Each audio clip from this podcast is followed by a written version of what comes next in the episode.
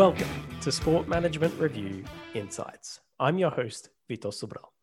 Once in a while, I'm sure we all check the news and find one of our favorite athletes has said something really stupid, racist, or homophobic on social media. Like Portuguese winger Bernardo Silva using a racially insensitive character in banter with his teammate. No, Bernardo, no. And in this episode, we're going to discuss athlete transgressions on social media and the impact this has on consumers, or as some of us might refer to them, fans. And joining us to discuss this is a returning guest. She was the star of the episode on female sport fan apparel. She's assistant professor at Temple University. It's Katie Sveinson. Welcome, Katie. Thanks so much for having me. Well, it's great to have you back. We had such a, a great time chatting last time. And since you published another article, we thought, well, we have to get Katie back, don't we? Yeah, that's awesome. Katie and co author Larena Hoeber recently published So Begins the Demise of Superman from Metropolis Consumers' Twitter Reactions to an Athlete's Transgression. So, Katie, I can think of so many examples of this happening. Edinson Cavani's a, a recent one. Israel Folau, for the Australian audience, would know. I, am sure we all have a, a story where we've gotten up and looked at our news feed, Twitter feed, and said, "Oh no, not you." How does this research that you've done help us understand what was happening in these instances and importantly, their implications? You know, this study stemmed from a broader study that was my dissertation, and being able to use the software program that we had, we were able to look at these transgressions that happen at the time that they kind of unfolded, which I think, again, typically it's um, you know, we can look at social media reactions, or sometimes we might have to look back and get, you know, kind of more of a reflective piece. But being able to look at the way people are talking about transgressions as they unfold really provide us insight into, well, how can they be better managed then if we know or we have a sense of what those responses might be? How can we create statements? How can we enforce penalties in ways that, again, will be appropriate not only for you know the idea of social change for the act that was committed but also in a way where consumers will be satisfied with that uh, the managing of the transgression as well I guess so many times the athlete thinks that they're being hard done by as well, that they didn't uh, they didn't deserve what they're getting. So did, did, the research come about because you may have felt that when when when you've seen it before?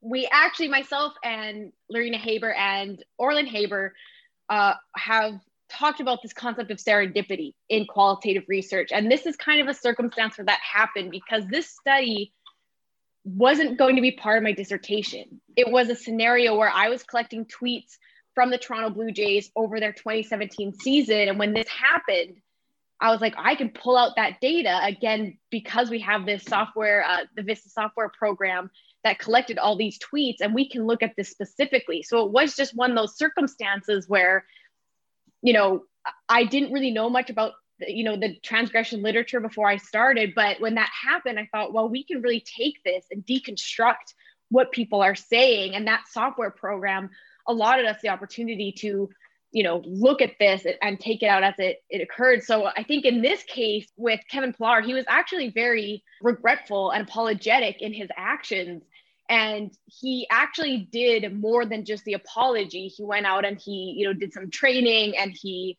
um, became a little bit more of an, an advocate. However that really wasn't pushed by the organization. There really wasn't much spotlight on the work that he had done post transgression and other literature suggests that actually that work that comes afterwards the community service the advocating really is a positive element for consumers. So it was quite interesting to see that, you know, that was happening, but it wasn't really being promoted by the organization.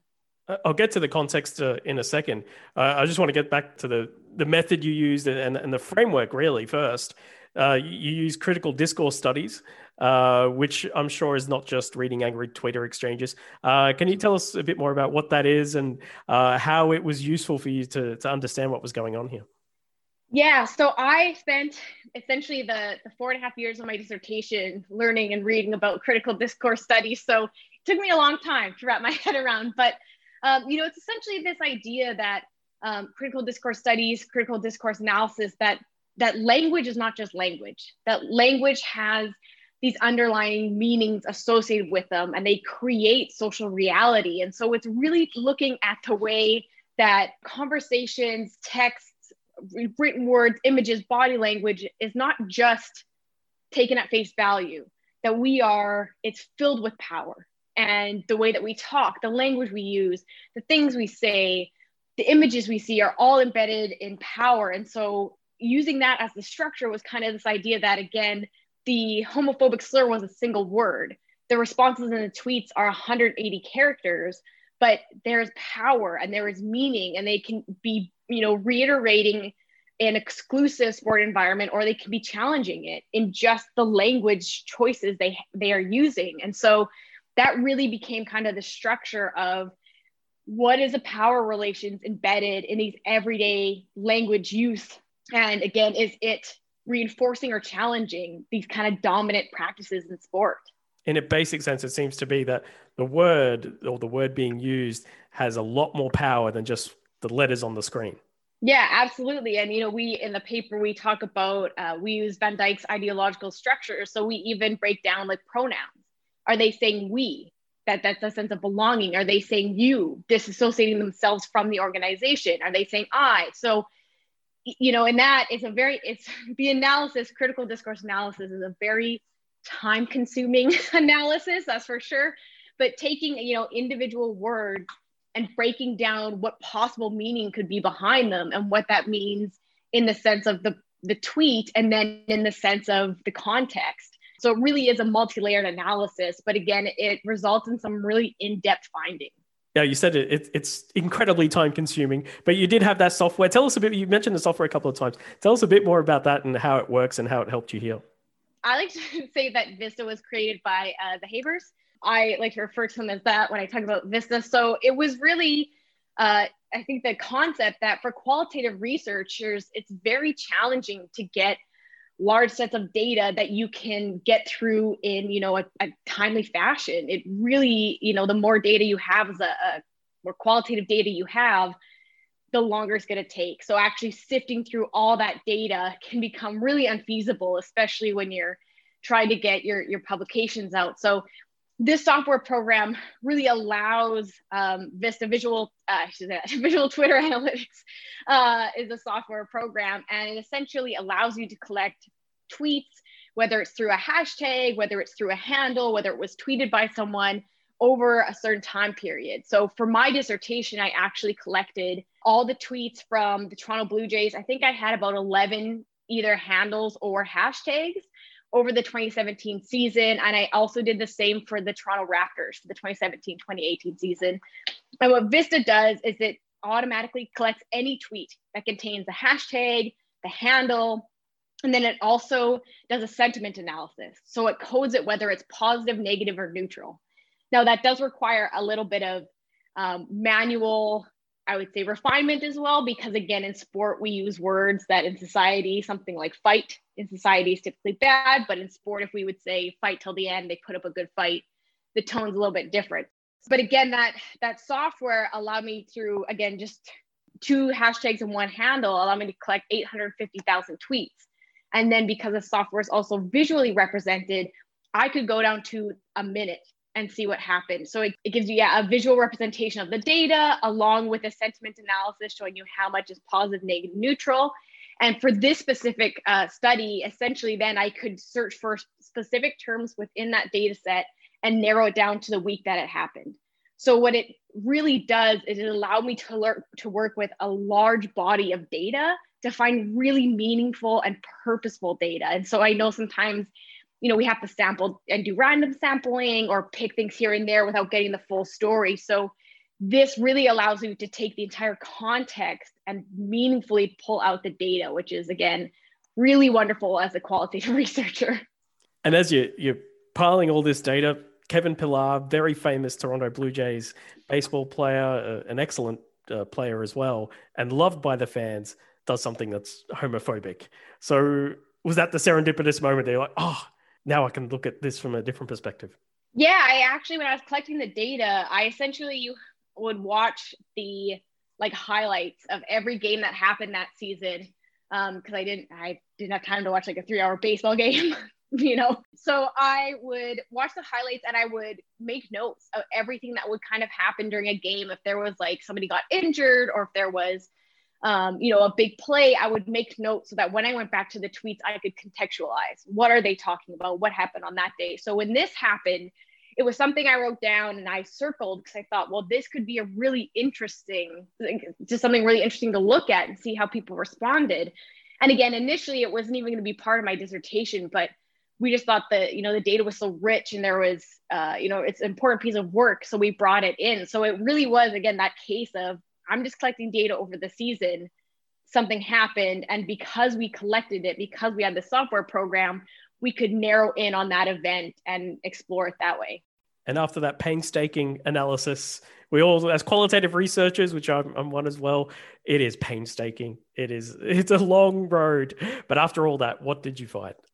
you know, we kind of went through and had to clean the data, make sure that we only had the tweets from consumers because obviously it collected stuff from media and, you know, other stakeholders. So we just try to narrow that down to consumers. And we used uh, Kevin Pillar was typically referred to as Superman because he played center and he would always die for catches, like really kind of known by that. Fans would create signs and, and go to games with, you know, Superman and whatever. So we decided that we should kind of use that brand image association as we talk about the way people reacted to what happened. And so, again, in, in critical discourse analysis, using the discourses of you know systems of thought related to Superman, and then kind of show how there was push and pull on both sides. And so we found that again, some people, as soon as it happened, they were upset, and so they kind of you know, pushed against this idea that he was Superman, that Superman's a role model, that he's, you know, for everyone, and people saying, or you're not Superman, not if you use language like that, that's inappropriate.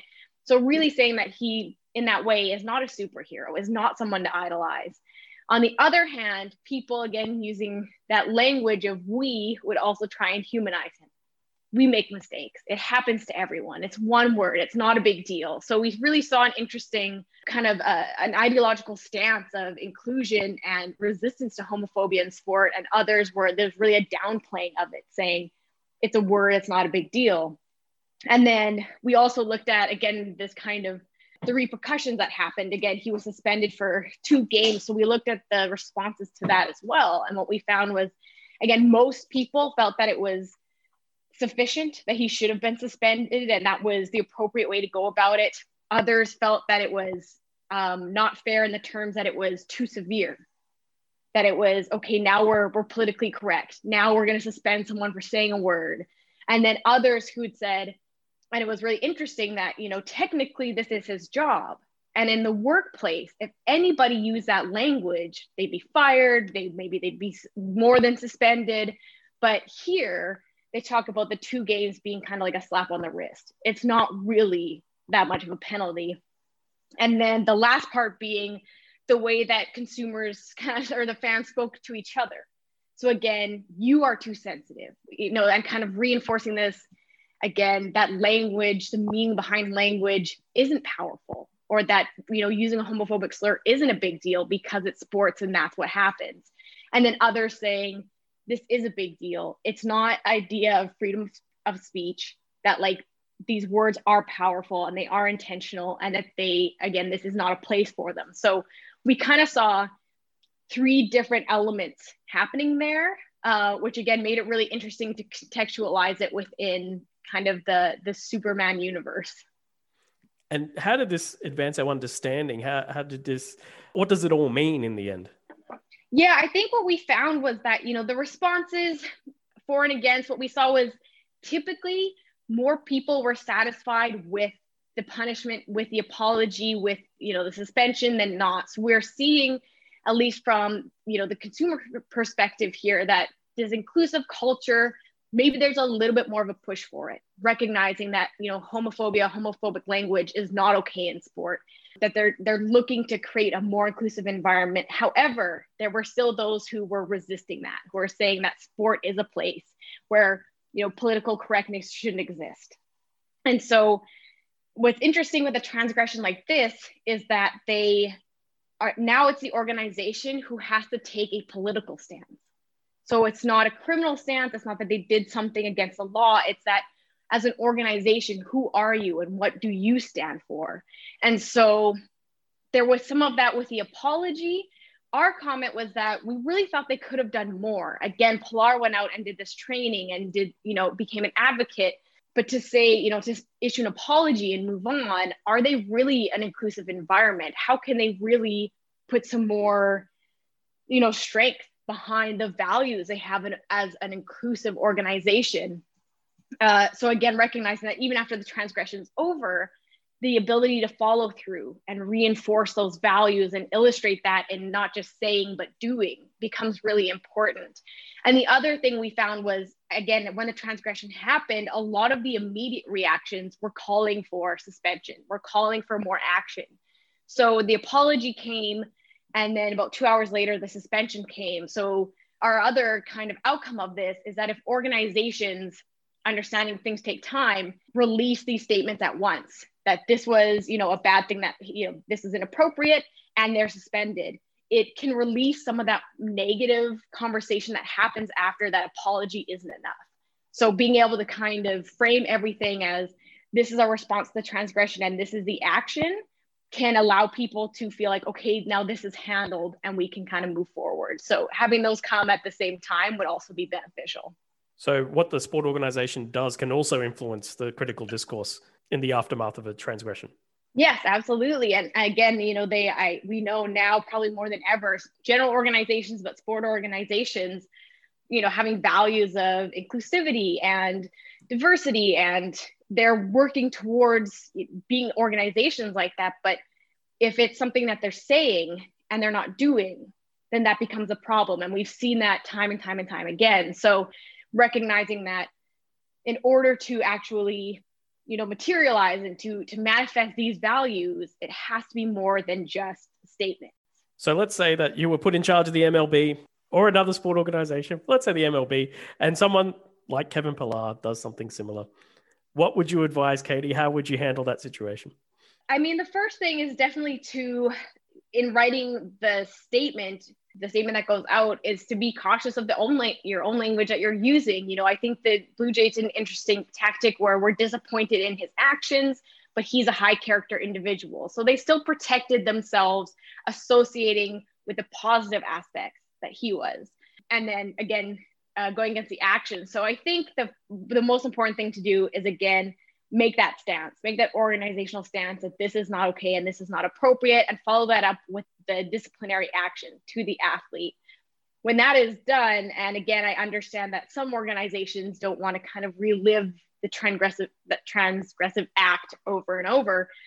But again, this happened. So here is our plan. Here are our steps to, you know, maybe check our own organization, check our players, check our coaches, check you know the people who just work in our organization and we're going to do training together we are going to add some values we're maybe going to add another piece to our strategic plan you know so we're actually going to embody and create change if this is a problem if it is again not representative of the organization they're trying to be i think that's a challenging part is the player themselves and the organization and being uh you know the player being a representative of that organization but not always having control over individual people. So I think it has to be quick. The response has to be quick. There has to be disciplinary action and following that, some sort of demonstration that it's not just this was bad, but this is what, as an organization, what we're going to do to ensure that this doesn't happen again.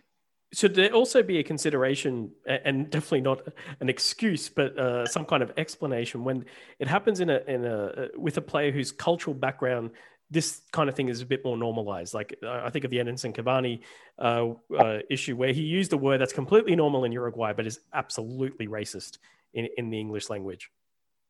Yeah, I mean, it becomes quite complicated, right? When it's you're crossing cultures and what is and is not acceptable there. And I think really with social media, your leeway of a transgression, whether it was intended or not, is very, very, very small. And that's part of, again, the, the work that we did is recognizing that to a lot of people, this wasn't a transgressive act.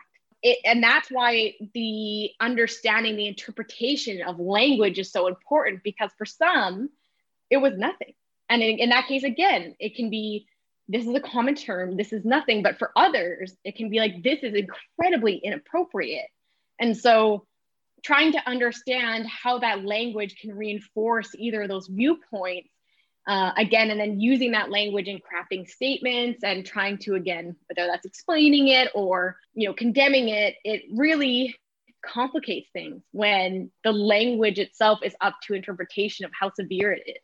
Katie, I think it's absolutely fascinating what you've done there. And I'm sure just the tip of the iceberg, there'd be lots more cases to look at for the future as well. Yeah, absolutely. I mean, athletes, organizations themselves, they never, uh, there always be more to study. Thanks so much, Katie. Great. Thank you. And thanks for listening to Sport Management Review Insights. At the Sport Management Review website, you'll find all the latest research being published, including the article discussed in this episode. So begins the demise of Superman from Metropolis Consumers' Twitter Reactions to an Athlete's Transgression from Volume 23, Issue 5. That's it for this episode, but take a look. There's plenty more that you can download to your favorite podcast player. Until then, it's bye for now.